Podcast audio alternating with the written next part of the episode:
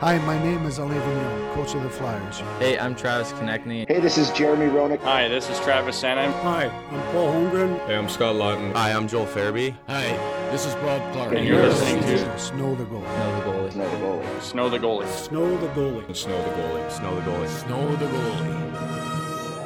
Oh, yes, ladies and gentlemen, welcome into Snow the Goalie, the only Flyers podcast, the People's Podcast, the Players Podcast, Prognosticators Podcast, Pampers Podcast, Pedialyte Podcast. It's been the Pronger Cast. We've had the Knuble Cast. We've recently had the Roenick Cast, and there's been the Kiprios Cast. And well, now we have a man who people have missed hearing from. And we thought, who better to break down an abysmal, upsetting, horrific, disappointing Flyer season than a man that would have been honest with you on TV, a man who should have been honest with you on TV, none other than our favorite Bundy. Apologies to King Kong Bundy, of course. Bundy himself. Chris Therien, welcome to the show. Guys, it's great to be here. And yeah, I mean, that's the one thing I maybe it's why I'm not working the games anymore because I, I am brutally honest. And I mean, I would say uh, just being on a pre or post game or an actual broadcast would not have held back for, you know, some of the things that I'd seen this year. So, I mean, it was, a, it was a, a tragically disappointing year, you know, to say the least. And, and, uh, you know, what started off, and, you know, one thing, you know, I'll say this uh, about myself, I'm, I'm fair, you know, and when the team's playing well, I was there to celebrate it, even beginning of the year. You know, JVR had a great start. The goaltending was pretty sharp. Guys had good, really good starts. Farabee emerged. Um, you know, other guys kind of got, you know, I, I, thought left to the side a little bit because other things were going so well. So there was no highlight on them.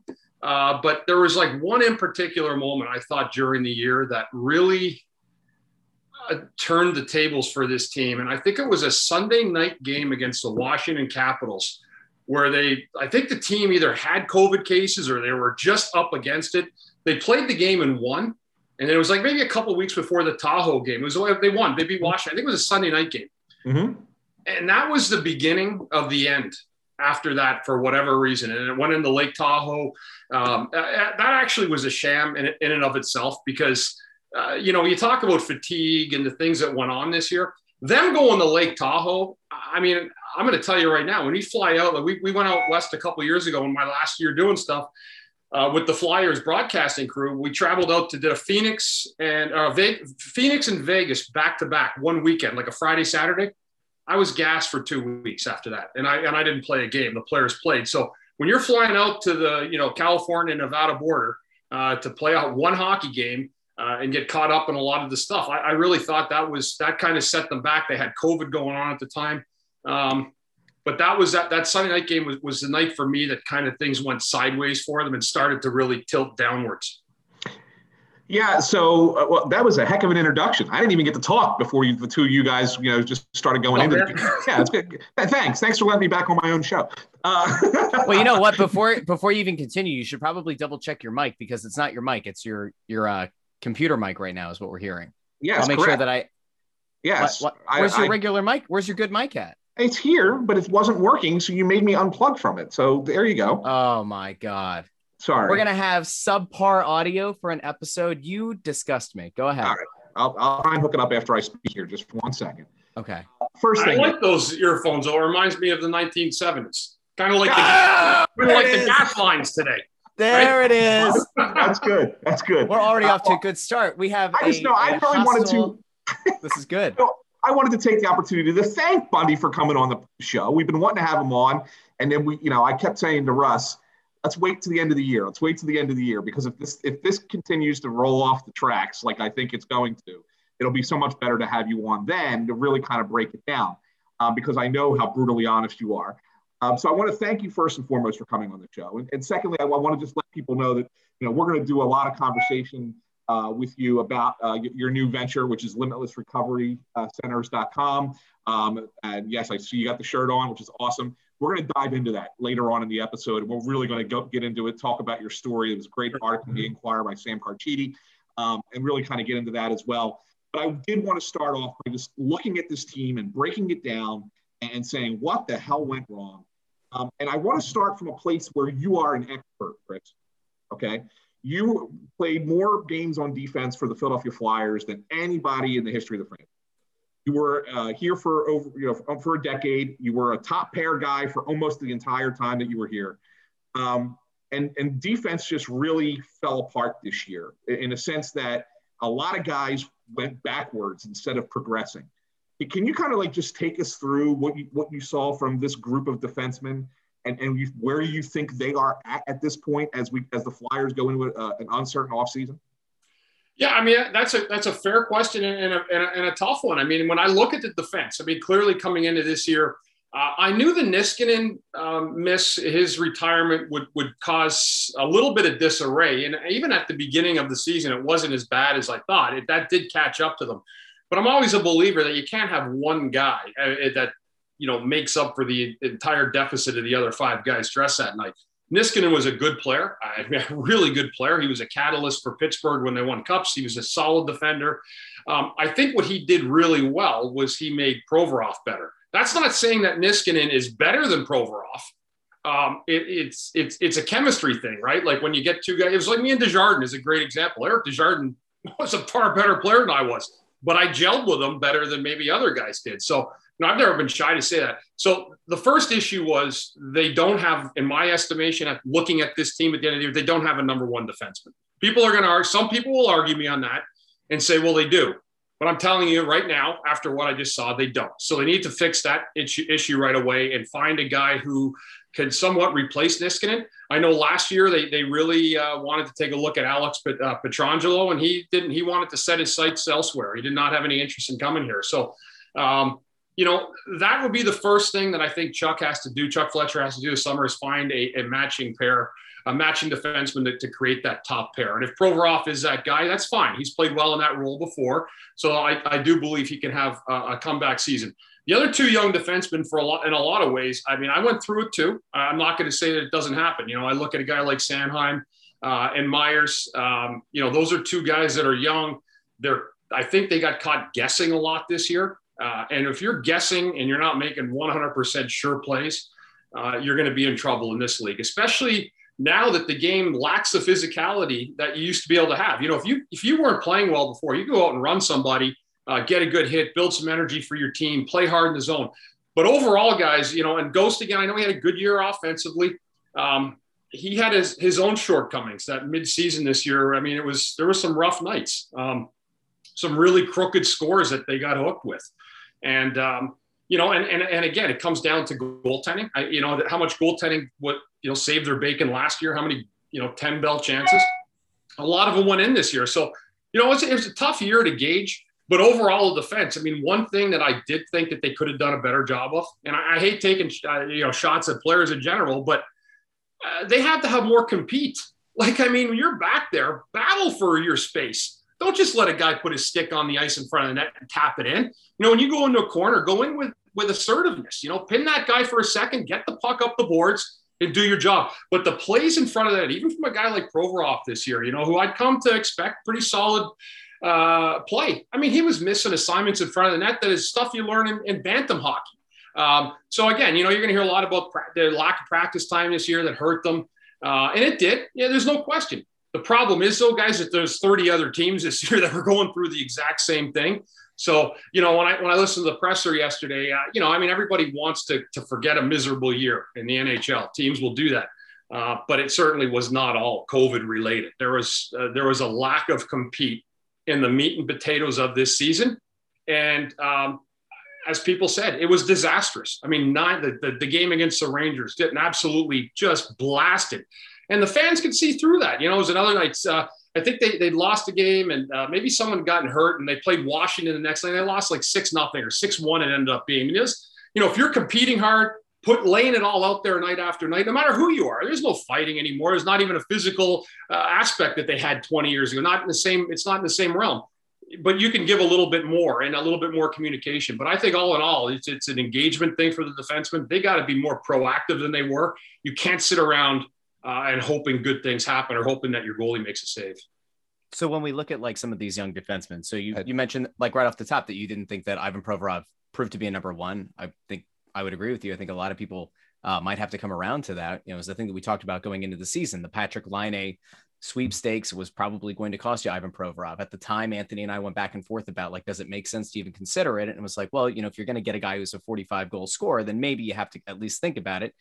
And all along, I think Anthony and I both agreed that like the idea of throwing Ivan Provorov on an island by himself with at the time what was expected to be Phil Myers seemed like a really irresponsible thing to do as an organization. You're going to see a cascading effect where you're not going to have a solid top pair and that's obviously going to trickle down and it's going to cause all kinds of disruptions in you know your your defensive pairs when you look at guys like Travis Sanheim and Phil Myers who are both big bodied defensemen they might not be you know fully fully filled out at this point they're both still young but when you look at guys who have the physical characteristics who have the frame of Sanheim and especially Myers and they're constantly getting bullied you know in front of net is that like how much of that is mental and how much of that is just it really is just the fact that like they they are not filled in at this point.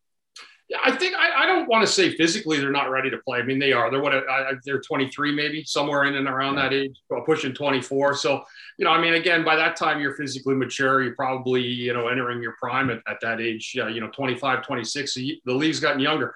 You know, I, I, again, I would say to those guys, if if we are back there, you know, and again, they're good skaters use your abilities that you're good at. You know, if you're a good skater, get wheel the puck, make the simple play. Um, too many games this year, you know, there there was, and again, you know, I'm, I'm sensitive to it because I've been back there. It's a hard league when guys are dumping pucks in on you and, and shoveling stuff in your corner, but you can't just reverse it back up the same boards and hope that somebody gets it. You've got to make plays with the puck. Uh, that's never really changed. I mean, defensemen, top pair defensemen, top four guys have got to find a way to get the puck to the forwards as efficiently as possible. It's not perfect all the time, but you can't simply, you know, play the puck off the boards and around the corner. It's just too hard. So I would tell guys like that to fill in, and, and, and it's a mental thing. I think a lot of the time, use your best assets, but every player has to know what their best asset is. Those two guys you just mentioned is skating. Now, if you ask me if it was Shayne bear, his best asset is not skating. Uh, you know, it's shiftiness. Uh, it's getting the pucks on the net.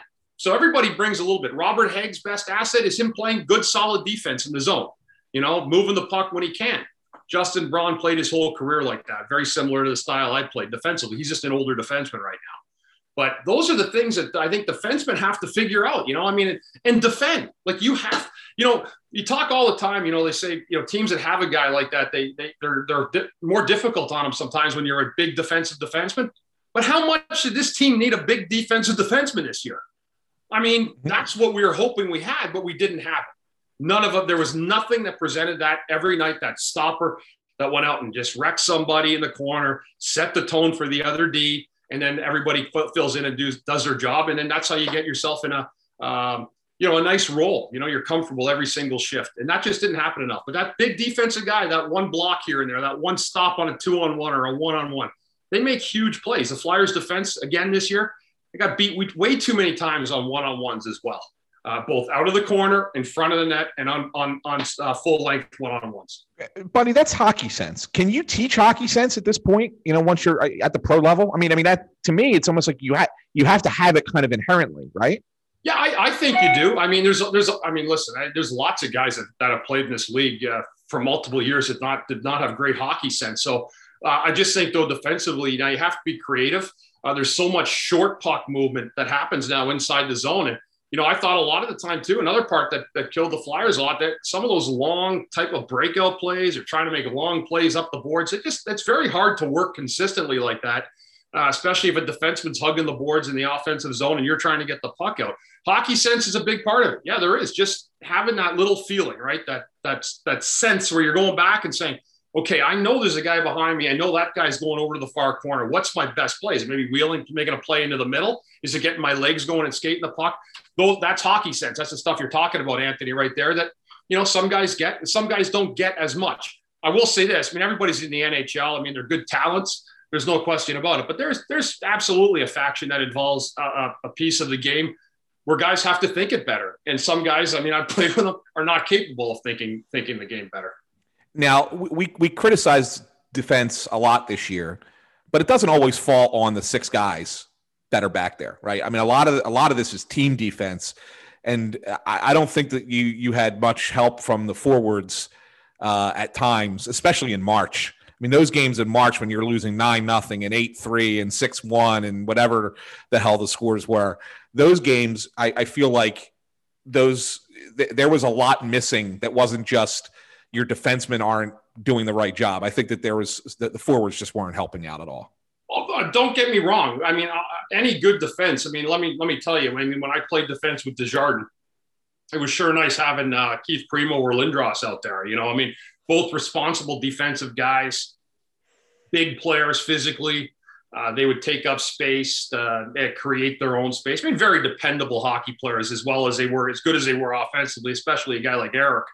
Uh, but both guys, you know, that's nice to have that. You don't have a guy coming back there. Like you're going back as a center to help the 2D, and you're just going to go back there and put the seat of your pants into a guy, that's not going to do any good. That guy's going to slip off you. You're going to get outworked and you're going to make your defense look like fools. So it is always, it's always a four man game back there. The two goalies, usually the center, and uh, or the, the two defensemen, the goalie, and the center. And there's got to be a lot of communication that goes on. You've almost, it's almost got to be like a machine that every time you step out on the ice, it's programmed. You're gonna make mistakes some nights, you know, even when you have a long time partner. Uh, but but that's that's a really big part of it. The center iceman this year for the team, uh, even Coots, who's a very reliable guy, did not have his best season defensively in the zone. I know he had some injury issues. Uh, he's a guy that comes to play every single night. So I'm very, you know, leaning as a Selke Trophy winner last year, dependable hockey player, but he didn't have a great year either in the zone when you just look at some of the plays back. So right. that's the center iceman, and whether it's a winger back or not, there's got to be more communication. There's got to be a more determined effort by especially the three skaters that are back there. That's usually below the, you know, the tops of the, or the, the bottoms of the circles, fighting to get that puck out against the other three three forwards in the opposition. So let's dive in on two of the centers who I think have been lightning rods in a sense. So one is Kevin Hayes, who's your big money signing from a season ago, who whose play fell off. And there are myriad reasons why that happened. Um, but from what you saw of a guy who last season seemed to be a good all situations player, a guy who really made a lot of people look foolish, including us last season, in terms of the way that we evaluated his deal and what kind of player he could be. He exceeded those expectations, but maybe equally underwhelmed to the same degree this season. Uh, if you can talk a little bit about what you saw from him, as well as the former number two overall pick, Nolan Patrick, who was on a show me deal this year and showed little to nothing. Uh, yeah, I mean, and, again, you know, I'm not as I'm not as soft on, on, the big guys. I mean, to me, those big guys have got to take a huge bite of the apple. I know Nolan Patrick had uh, a very difficult two years prior. Anybody, you know, I always tell people, you know what, you got to walk a mile in another guy's shoes with an injury to find out really what that what that guy's going through the problem is with I'm just saying with Nolan Patrick, he's got a wealth of, of talent. If he can somehow encapsulate that whole package, put it together with desire, will, heart, dedication, you got yourself probably a really good hockey player. But we didn't see any of that this year. We saw a guy that would play in the perimeter, look sometimes like he was maybe skeptical to hit the corner at full speed, you know, in case they get hit. He's had he's had an injury. We know what he's gone through. Kevin Hazel on the other side of it, I know this was an odd year. It, it was, and I know the GM said it. It was a different, strange season starting in you know in January, uh, but he got paid prime player money, um, big time money. And for him to have come in and really had an outstanding season last year, I thought he was excellent. I really did all the way through I thought he was a real staple for this team last year. And I really felt that even with his reputation coming in, they said a lot of people said, hey, he's not worth that kind of money. Why are the Flyers paying him that kind of? money? Well, they first of all they needed another body, in here they needed a center. Um, this year, I don't know what happened. Uh, he, there was some games he was good. There was other games where he was completely invisible. And most games, I'd say a lot more than not. There was games that I didn't notice him as much as the games where he should have been noticeable. Again, I go look at those meat and potato games midseason there's not a whole lot of positives, guys. There's not a whole lot of players you could say, wow, that guy was awesome, even though the team stunk. It was a collective stink by just about everybody. And that is a really, really hard thing to achieve uh, at this level. So, I mean, it was it was a foul smell all over the place, and there was, and everybody knew it. The fans knew it, management knew it, the coaches knew it, the players knew it. Um, so, what do you do about it? That's the magic question, right? So that's where we head into the off season now and they got to dissect again where they're at with this team and what they're going to come back with and what they're going to put on the ice for the fans next year. You know, when when you had a run, when you have runs like that during a season, and I know this year was unique in the sense that it was one game on top of another, on top of another, on top of another. Um, uh, usually, you have an a, an opportunity in that locker room to to kind of you know snap each other out of it a little bit.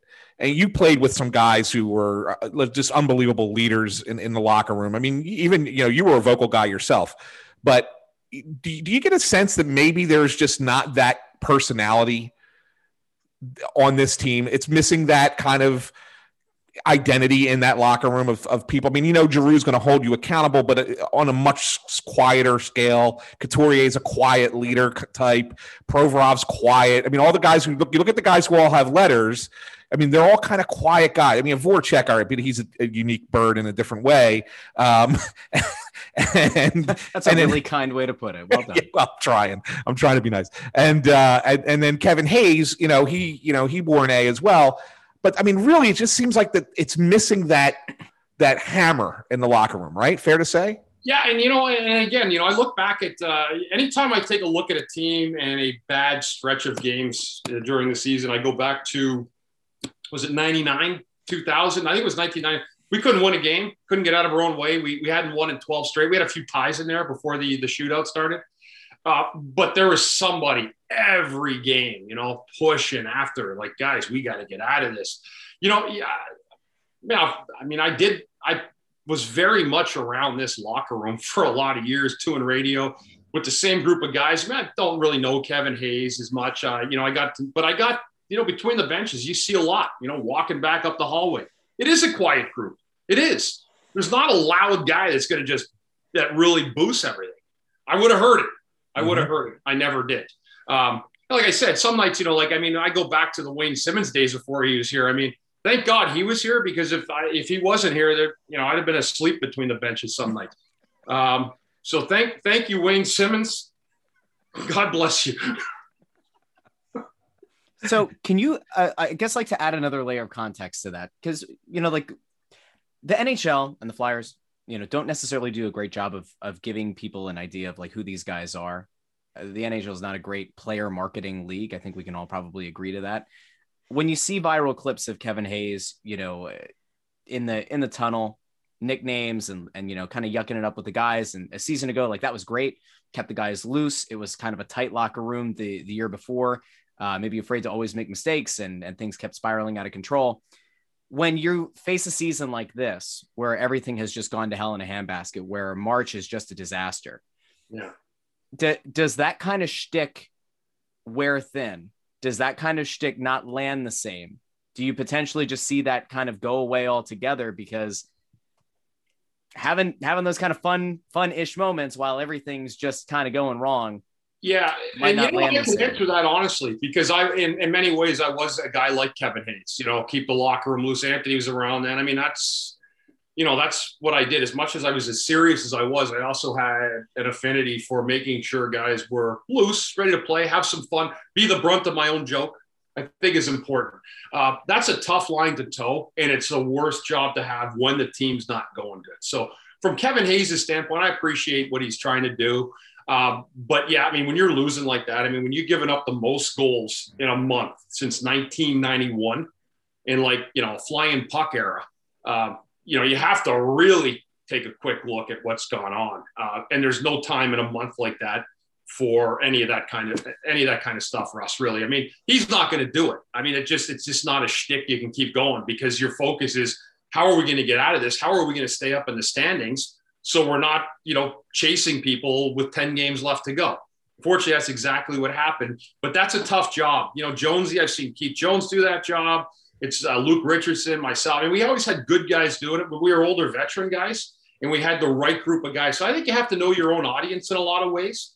Uh, and that's just a matter of kind of figuring that out. And, and, you know, I had the luxury of being around a long time too. So I'd seen lots of guys coming in and out, coaches coming in and out and we always had a pretty good core that stayed together for, for a long time. So I was always comfortable in that, but certainly knew my time and place, uh, which I would assume Kevin does too. Yeah, I think I think personalities have changed. I think that the 2021 hockey player is not like the hockey player from from your era in, in, in any way, shape, or form. And I say that because you know it's funny. I was thinking about this today. I was just trying to think of some old stories, and I thought you know, I remember a time, I don't forget what year it was, it might have been 03, 04 or something along those lines. Um, I, I mid-season, I did like I did grades uh, for all you play for all the players. And I think I gave you a C plus. And I walked in the locker room and you let me have it. You f bombed me left, right, and center. You're like, I've been I busted my ass out there, and and you give me a C plus, C minus. right, right? But I mean, you weren't, but you weren't alone. Like there were a lot of guys who would who would have that same kind of attitude about you, you know, about oh yeah, you think so? I'll prove you wrong, kind of thing. And today's generation, it, it just almost seems like they're, eh, like it's it's almost like that nothing if nothing phases them. They don't really, it doesn't really bother them. They're just going to go play hockey and then go home and do their thing. And there's no, I, I just feel like it, it, it's missing that chutzpah that you guys used to have. I, and there's no question that the athlete, the, the young person of today, is a different generation than the one you saw probably end uh, maybe 2004, 2005 was kind of the last of the of that type of attitude. I don't want to say like, like I have three daughters and a son, and uh, you know my daughters are all basketball players. But the one thing I told them is just work hard, and if it's not going good with points, get a rebound. Now it's like everybody wants them to get a goal or get a point, you know, shoot, shoot the puck to score. But is it are there different guys now? They are. You know, I mean, uh, what you know, and I'll say it like I got benched my third year in the NHL. It was uh, it was a nine game benching out of like 13 games. It changed my career. It also changed who I was as a person because I realized that, you know, and, and to me, when I went home every night, I was terrified, petrified that I'd be out of this league if I didn't get my stuff together and start playing a better game. And I came back better than I'd ever ever been. That was '97. Went to the, the Cup Finals. Uh, but I handled it the right way. But I, you know, I look back now. If you put a same guy in that position now, I don't know if they have that same kind of fear uh, of uh, of losing something or that that uh, you know. I think the the difference is back then is you have a guy like me come in. I was not a tough guy, I, and most guys are not. But the league makes you feel like you are, and they they bring you into the fold to play that kind of a role, right? And it doesn't mean fighting; it just means being a harder guy to play against. Um, with a little bit of sandpaper, and that's that's the difference today. It's not just hockey, guys; it's football it's it's basketball. I mean, it's it, you know um, one thing that I saw this year in games that that really I want to say disappointed me. It upset me. There was times this year I deliberately saw guys miss finishing a check when it was there, like they turned on purpose. Um, it, and more than once. And I thought, was that like, am I just seeing that? Then I saw it again and again and again. That's ridiculous. You mm-hmm. can't play the game like that. You can't be received by your fan base in a city like Philadelphia where you're going to pass up checks and pass up an opportunity to compete. That's all they want to see in this town is an effort, mm-hmm. right? Like the old saying, and we talked about this a while ago, Anthony, right? Like Philadelphia will, if your team stinks and you work hard, they're still going to love you because you carry the, you wear that crest. Mm-hmm. If you stink and you're not working, you're going to have a double whammy. And that doesn't happen very often in this town it's too smart a sports town. The people are too bright about their, their history of their sports, their favorite sports. And the Philadelphia Flyers, we all know what they were built on. Every player that played from that 74, 75 team, uh, we tried to carry that message through, whether we were built like those guys or not. That was the enduring message that we wanted to carry. And that's changed everywhere now. That's not just Philadelphia, that's everywhere, guys. Mm-hmm. So that kind of issue seemed like it was it was across the board is that so that that then makes it systemic. So then the question is is this because the team didn't have the requisite practice time that Alain Vigneault said in his press conference at the end of the season that they they didn't have? Is it a, a matter of guys just kind of tuning out the message of the the coach and the leadership core as things you know continue to to go poorly is it just a lack of intrinsic motivation on each individual player's part like how, where do, where does that blame fall because if it's not just one guy when it it becomes a team wide thing, who does it fall on? Who should it fall on? It's an interesting one, and you know what? And only because Philadelphia has had a they haven't had a revolving door, right? They've had a revolving door of coaches um, for years. I mean, since I've been here, but they haven't had a revolving door of players in the last decade here. They've had the same core. Um, they're in the playoffs. They're out of the playoffs. They're in. They're out. They're in. They went around. They're out. That's been the trend here in Philly, and that, that is. I'm not. you know, demeaning anything about the team. I'm just saying that's what we've seen. That's what we've gotten used to. So, you know, again, and, and I go back to taking a guy like Craig Berube, who I knew would be an unbelievable coach. Two other coaches here when I was broadcasting, because I used to hang out with that group with Berube. I'd be right next to them before game. And every guy would say, you know, when Berube gets a chance, he'll win a cup somewhere. I hope it's here. How many other coaches in the last hundred years have taken the last place team on January 3rd and won a cup with them? Right. You know?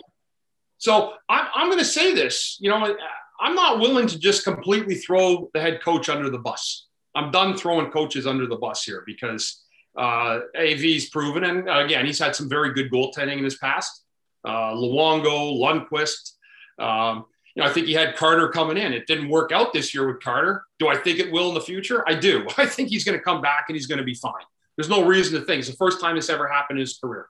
Um, but that said, where I'm not blaming the coach, there sure did, and I'm sure you guys would feel the same way if you talk to other fans. There sure looked like some kind of a disconnect between the players and the coach.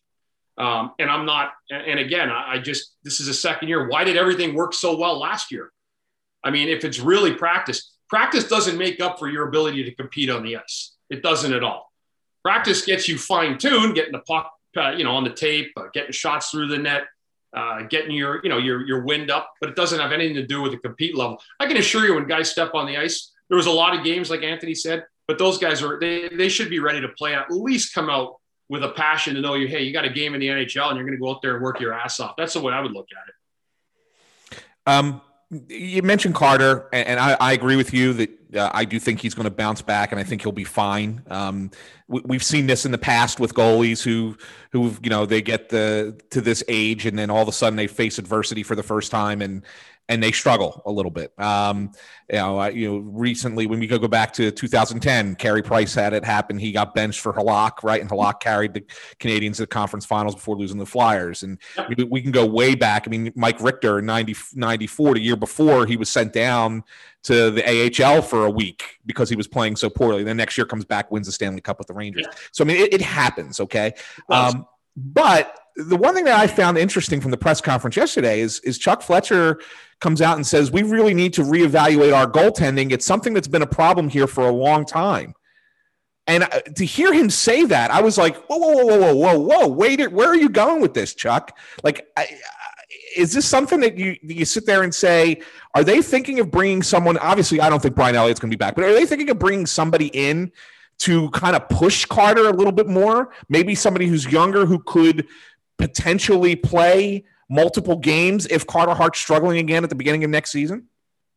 Well, I, I think it's it, it probably you know, and again, it's an interesting comment you make, but it's probably something that's on the table. I would Mhm. think so, right? Like, I mean, they could say, "Oh, he had a bad year, and uh, we're gonna, uh, you know, we're gonna go back with him, and we're just gonna use uh, Felix Sandstrom as a backup." That that won't happen. So whether they upgrade Brian Elliott, who, by the way, I thought did a great job here in his tenure in Philadelphia, I thought he was a solid professional. I enjoyed working with him when he was here. Mhm. A good person. So, but again, and you know, so is Carter Hart. He's a great kid. You're really, really good kid too. So you know, again, but it's not about being a good kid. It's about stopping pucks. Uh, and, and the one thing that we saw from him uh, is uh, we've seen a dynamite side to him, right? We've seen incredible stops. We've seen a flair for the dramatic. We've seen a confident kid. This year, he appeared to lose all of that. And as you said, Anthony, right? Like, you know, Carey Price, people forget that. They're like, oh, yeah, Halak played that year. And it felt like Halak was at the end of the road for him, too. So that's what, it, that's what it was. It was almost, uh, and he's still playing, which is incredible. Um, but uh, it's amazing. Maybe Yeah. it'll be Halak here next year. That's right. So, uh, my God, I hope not. But uh, anyway, uh, that that's that's what it's at. And uh, but I do think you know Chuck Chuck saying that probably means he's going to get another veteran goaltender of some sort. But I think they have to be very very careful too because there's a there's a, a psyche with a goaltender, and I, don't know. If, you know, I don't know Carter's personality that well to say if he brings somebody else in and he considers a real challenge, is that going to just totally put him back on his heels again? I don't know the answer to that. He hasn't had to deal with that yet. He's only been received and perceived as the man uh, until you know a, a mid-season this year for the most part. If you extend that back though, like it, it seems like I guess because the last season ended the way that it did, like it's as if people have forgotten about like the home road split woes that he had in 1920. Yeah. Like the difference between a 163 goals against at home and a 381 on the road, the difference between a 943 save percentage at home and an 857 save percentage on the road. Like those were staggering numbers. Those were a real concern. Like even when the team was playing so well down the stretch before COVID, you know, stopped everything, there was a legitimate question about do we start looking at more of a home road split where Brian Elliott's starting a lot of the games on the road? It was setting up that way, you know, even before COVID stopped, despite this team playing as well as they had. So I think like when you put both of those things together, like there is enough of a sample size here to say that there should be somebody who theoretically could play maybe not a not a, a 60 40 split, but maybe a little bit closer to that than what you could have gotten out of Brian Elliott, right? Like if if they had actually addressed that this past off season, does that maybe allow this team to stay afloat a little bit better than they did and maybe take a little bit of the pressure off him? Like, did they go too hard into the Carter Hart camp the same way that they did with the Sanheim and Myers on the backside? You mean just pushing him in too quickly instead of giving him time to to develop? Yeah, yeah, yeah like like it's just yeah, a misevaluation I mean, of what he was ready for. It's hard with goaltenders, you know, like they, they had him up here and and he'd been sold. Like again, you know, he'd been received and perceived as a man. And this has been such a goaltending uh, hungry market, right? Like it's been, you know, I mean, if you look at the, the positions in Philadelphia, it's goaltending, quarterback, and starting pitcher. Uh, for all intents and purposes, you know. So, uh, you know, we we hinge, we've hinged. Philadelphians, unfortunately, have suffered a lot with goaltending uh, for the last uh, since. I mean, there's been some good ones. I mean, there's been some great ones. They just haven't gotten over the hump since Bernie in '75. But um, that's a, that's a good question, Russ. I don't know. I, I, I mean, other guys, young goalies have played, uh, you know, that were considered really dynamite young talent.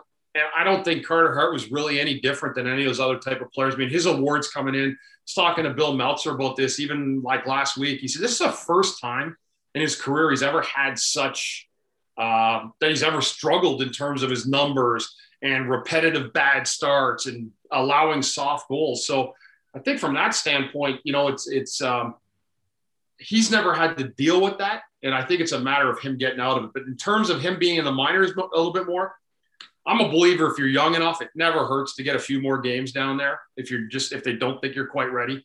Uh, but he had one heck of a start. What do you have like an eight no start when he started? You couldn't mm-hmm. take you couldn't do anything with him. He just kept winning game after game. And when you go eight no, sometimes it might be the best thing to happen to a guy. Sometimes it could be the worst thing to happen to. One more guy. And you're then he's in no matter what, right? Like he's your yeah. guy, and you never allowed the kid a chance to come up for air. One more player I want to ask you about from this team, as we put the, the nail final nails in the coffin here. Uh, Travis Konecny, you know, he was expected to be, you know, a, a, a top end forward. I mean, I remember early in the season when he got he got benched and, and AV called him one of the top three players on the team.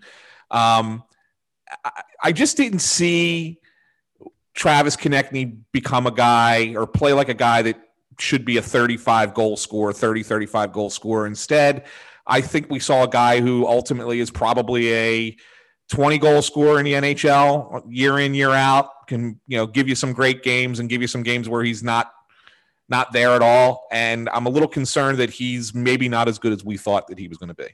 Yeah, there's a few guys I think like that, you know. And again, you know, I think what was unique with Travis, um, another a good kid, you know, cares about the game. He's prepared. He goes out. He he's got it. He's another one though, in a, in a lot of ways, like Kevin Hayes uh, this year. Um, I just didn't notice him some nights, you know. And and I think with Travis, uh, one thing that did happen, I watched a lot of games. He was really pressing to score. I mean, it became uh, an obsession for him, and you could tell the way he was gripping his stick uh, making hope plays again that he didn't make as many last year. Uh, the problem with a winger, though, uh, the thing with a winger is if, if you're not um, if you're not scoring like you know every two or three games, you know every couple or, or third game, and, you, and you're uh, you're a guy that they have high value, and you end up becoming a, a guy who um, becomes available to everybody right over time. So I hope that's not the case with him. Uh, I think that we've seen some some good play. But he's another guy again this summer, heading into training camp. He's got to figure it out.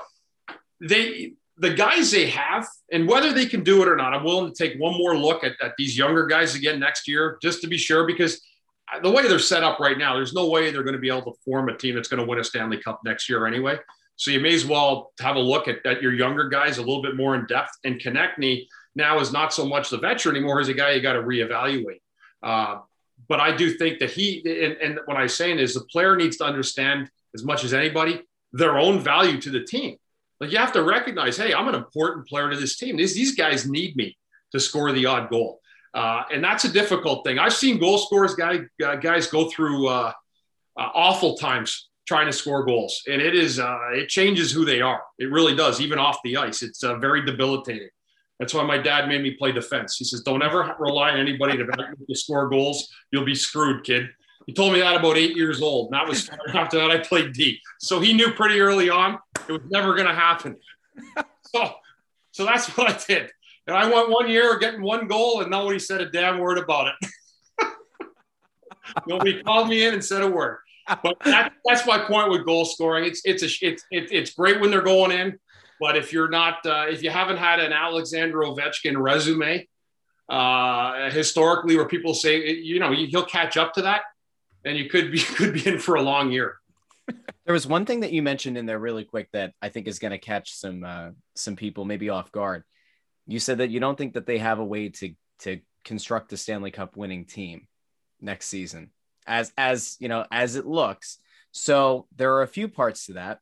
One, uh, there have been questions about Alain Vigneault and his desire to return next year. Anthony like tried six times in the press conference to try to get him to say that he's not coming back, and it didn't work. Okay, so AV, you know, one ups Anthony, but if this team can't compete for a cup, like if if we're being realistic about it, we're not doing the old oh everybody competes, just get into the postseason, see what happens. If that's the case, Alain Vigneault is supposed to be a win now coach. Chuck Fletcher was supposed to be the the man of action in in a sense, and he has not been to this point. Uh, one, do you think there is a chance that Alain Vigneault would would end up walking away? And two, do you think that Chuck Fletcher has the ability and has shown enough in the past to make anyone believe that he can push the chips in and, and really could rebuild this roster on the fly like Paul Holmgren did, you know, a decade ago.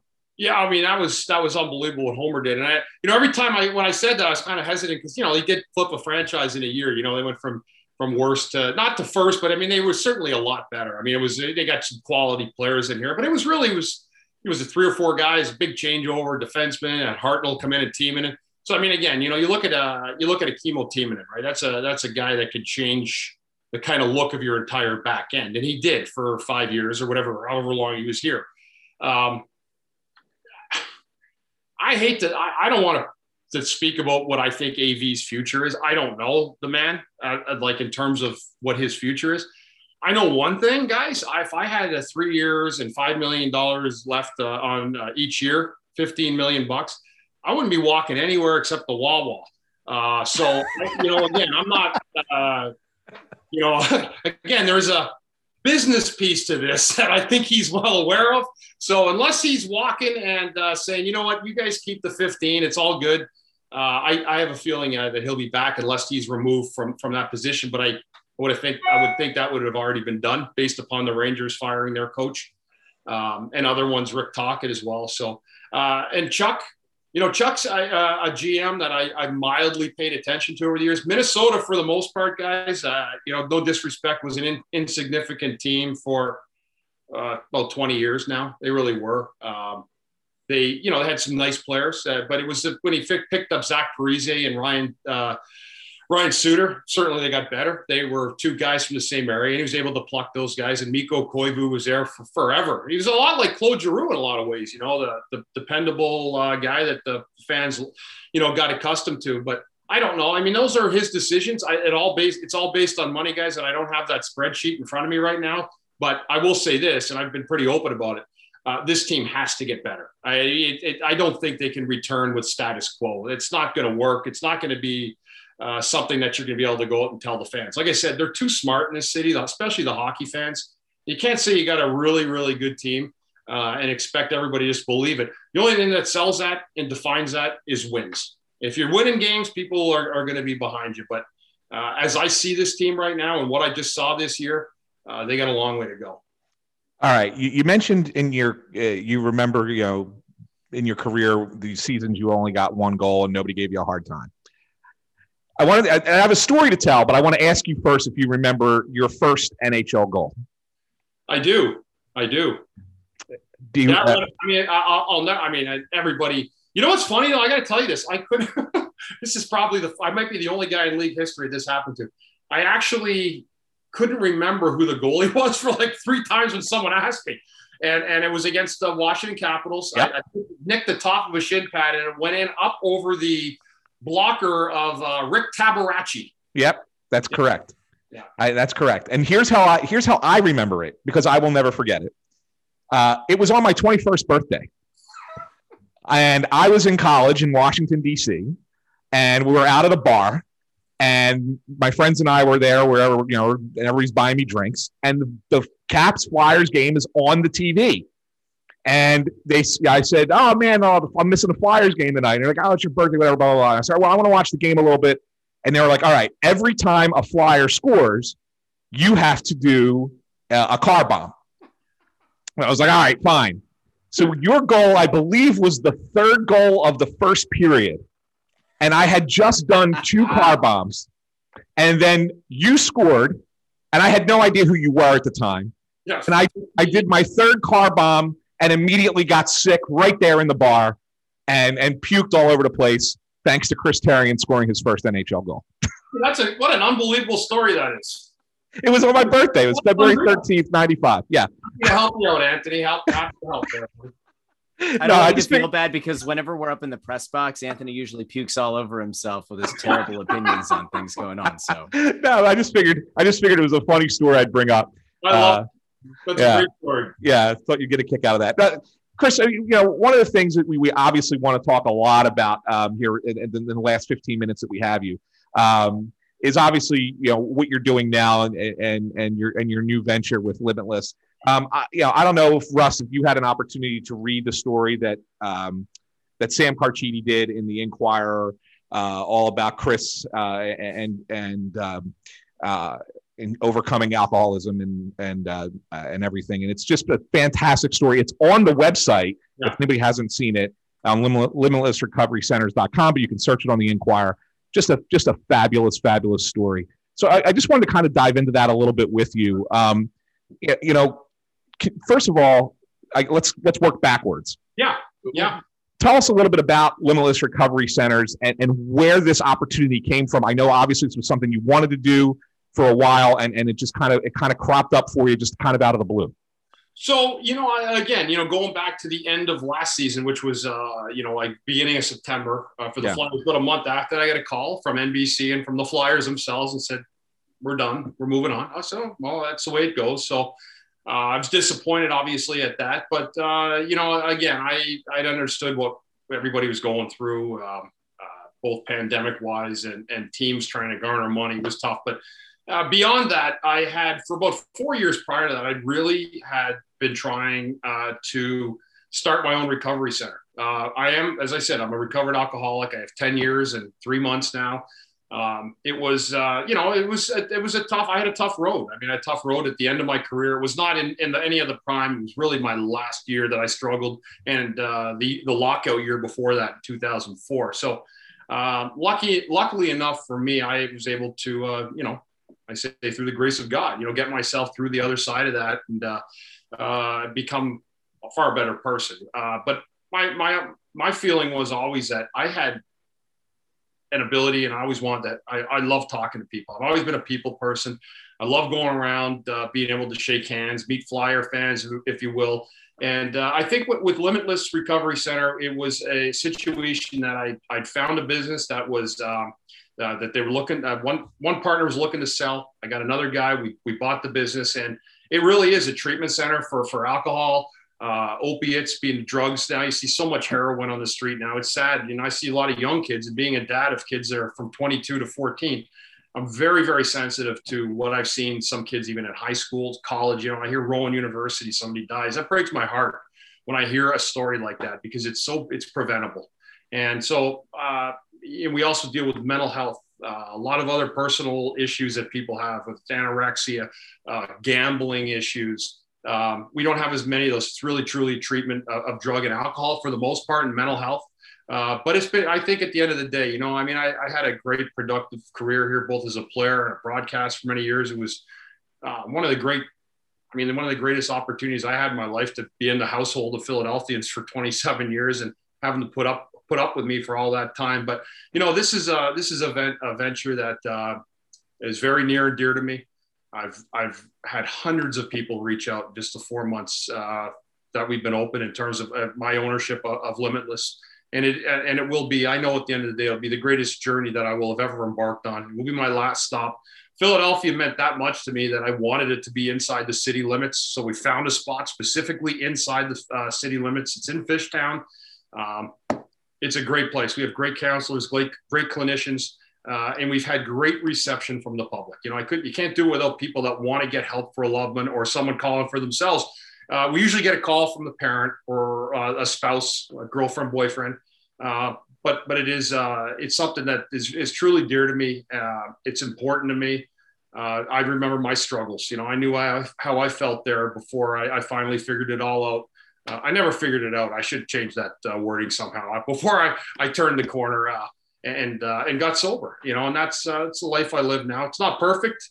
Uh, but you know, I do it now without any drink. And I think anybody that talks to me, I go to the alumni tournament. You go for any alumni tournament.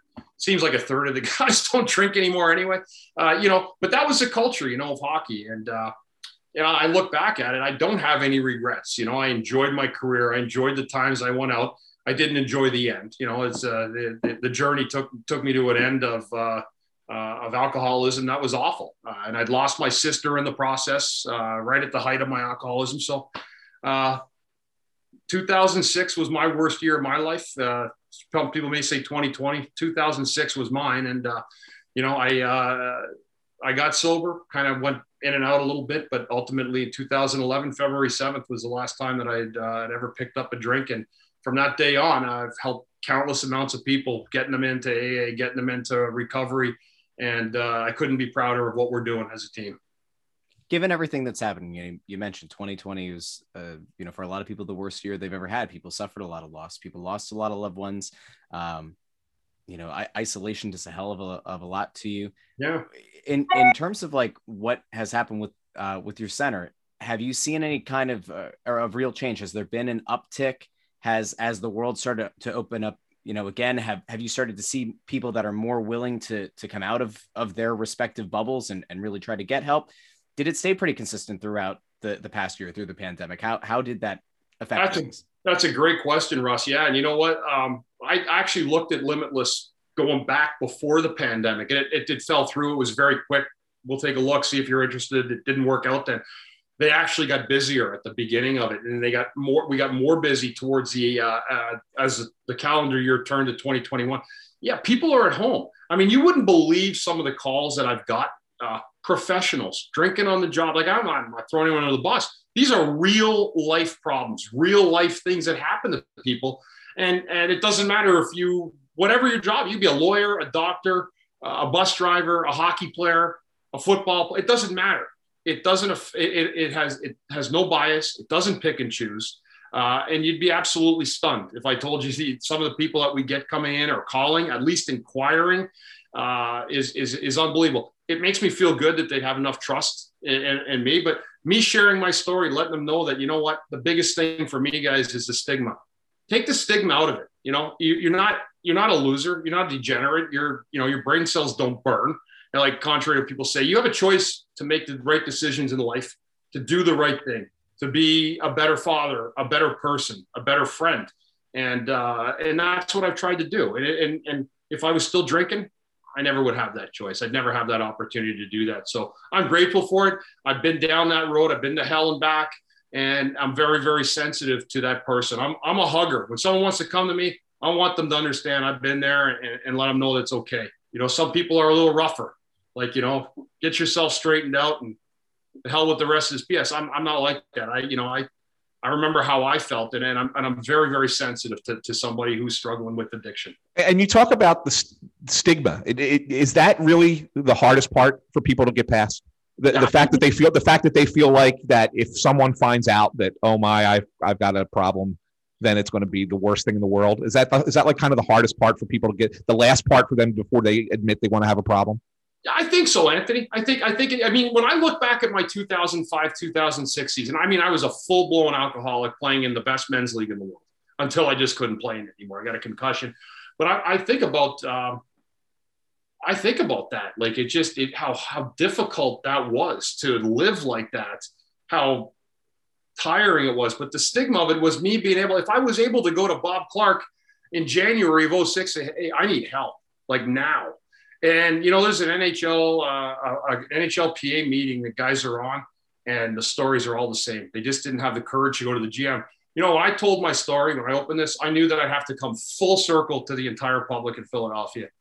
I got 10 years and I really don't care anymore what people think of me. I'm too old to worry anymore about what people's thoughts of me, uh, of me are. You know, my kids care about me. Uh, my family does. They're proud of me. They're proud of the changes I've made for the better but I can't be worried about what other people people think of me. That being said, yes, the hardest part is saying I need help. I, I need help, and I want people to know in Philadelphia and the Delaware Valley.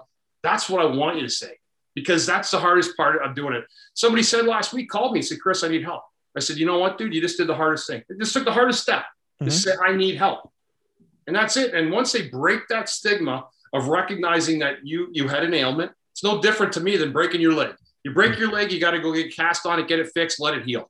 It's no different to, to me with alcohol or drugs. You have that choice. You can make the choice to heal yourself, but you you can't do it alone. You need people around you. And really, I tell people with alcoholism, I never really got real and I never got serious about it until I started hanging around sober people. And you realize that they were once nuts, like probably I was a lot of the time, uh, but then they really straightened themselves out too. So, well, that was one of my favorite things that was one of my favorite things from the stories. They said you realize being around sober people that you guys can be just as crazy without drinking as you were as you were when you were drinking. That's the other part I hate is people are like, "Oh, I'm just never going to be the same. I'm not drinking." Give me a break. Yeah. No, and I'm telling you, like, and this is the, the best part of my story, guys. When I when I tell you that when I went to rehab, uh, my uh, you probably heard this, Anthony. My blood yeah. alcohol level was a 0.63. Okay, that is world wow. championship, like top of the of Mount Everest food chain of drinking. You don't get higher than that. Live. They told me. So I went to Caron Foundation in, in Wernersville, Pennsylvania, and the guy came in and I was like two sheets of the wind, but I was talking like I am with you guys right now. That's how far progressed I was. July of 2006, and the guy comes in and goes, "Congratulations, you just set a 50 year record." like 50 years. You know how many people go in and out of that place? Right. I mean, it's unbelievable. So I look at it now, and I guess it's you know, it's funny, but it's it's sad as hell. Right. All, all wrapped in the one to realize. And the guy told me, if you weren't playing hockey for the last 20 years of your life, you'd be dead. There's no way you'd live through that. You're right. technically supposed to be dead at point four. Yeah. I was just warming up then.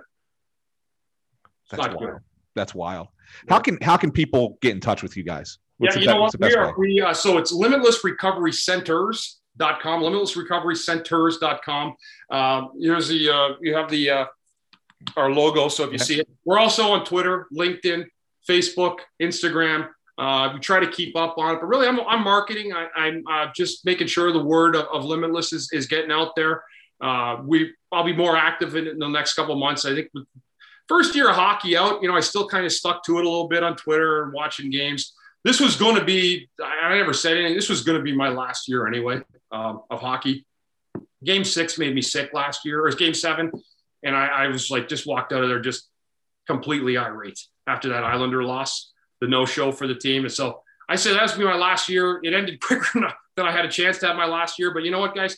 If this is the only post game I do this year, it's been a hell of a good one. So I've had a lot of fun. And, and you know what? Um, again, I I uh, I, I think I'm doing things that are far more valuable for a lot of people in this community now. Uh, I do miss hockey. I always will. It's been the great love of my life. Um, but I guess like everything, everything comes to an end at some point, and, and a new beginning starts, and that's where I'm at right now. Well, you're always welcome here yeah, on Snow the Goal. Uh, yeah, you're always welcome to come in and offer your insight and analysis of hockey. Well, we'd love to have you. Absolutely. Appreciate it. Yeah, absolutely.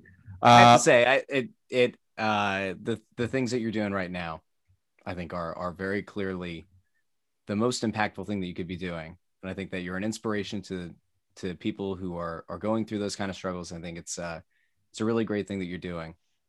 So Yeah. you should be commended for it. Thanks, Russ. Thanks, Anthony. I really appreciate it, guys. And it's you know, it's people like you spreading the word about it. And, and uh, you know, again, I couldn't do this without the, the Philadelphia community. That it really is. You know, people saying, "Hey, you know," and I love when someone says, "Hey, my brother-in-law was telling me your story and thought I should give you a call." To me, you have no idea how impactful that means to me. That somebody's hearing the story. They caught uh, they caught a, a look on uh, social media. They watched this podcast and said, "You know what? Hey, someone's struggling. Let's give Bundy a call." And that's what I want. That's the communication uh, I want in the city, and when I want people to, to realize that you know what, uh, this guy right here came came back from hell, and uh, I did it, and I promise you, you can do it. If I did it, you can do it, and I want them to think of me as the face of sobriety in the city. Just give me a call. It's it's easy. A text. We get every single thing that comes through. If we miss something, try again. Uh, but you know, this is how I live my day now, and it's uh, it's a great great feeling, guys. That's awesome. That's awesome. Well, uh, Russ, I think I think that will wrap up the the episode this week. We don't need to read any five star reviews because we know how many we're going to get next week after everybody hears this episode, right? Absolutely. 100%. So we could save we could save those till next week. But Right. uh, but yeah, no, thanks again, uh, Bundy. This was just just awesome, just good stuff. great stuff, guys. And I know I follow you guys during the year too. You both do good stuff. You have great guests on, and uh, it's nice to hear some real good hockey talk during the season. So thanks for that. And that, ladies and gentlemen, is Chris Therien. A big thank you to Bundy for coming on the show. We look forward to talking to him down the line. In the meantime, make sure you follow us over on Twitter and Instagram at Snow the Goalie, at Ant San Philly, at Joy on Broad, Facebook.com slash Snow the Goalie. Of course, you can subscribe to Snow the Goalie on Apple Podcasts, Amazon Music, Spotify, Stitcher, Google Podcasts, wherever you get your podcasts. We're going to be writing things up from now all through the off season over on crossingbroad.com. And as Anthony outlined in a recent post, Dave Scott, the chairman of the team, only took five questions. Apparently, there was a miscommunication with the organization with some of the PR staff. So, we do believe that at some point soon he will be made available to the media once again. So, before we go all in, and I know some people thought that we were going to come in and go with all kinds of fireworks and, and you know, screaming, yelling about Dave Scott, because the PR staff says that he's going to be made available again. We're going to hold off for a second. We're going to see if he's made available at some point in the next week or so. But otherwise, we will react to that and plenty more on next week's episode. So, again, a big thank you for listening. Make sure you subscribe and follow us on social media. All the links that are mentioned are in the episode description. Simply click on them and follow us and subscribe. Until next week, I'm Russ, and Bundy. We'll talk to you again next week.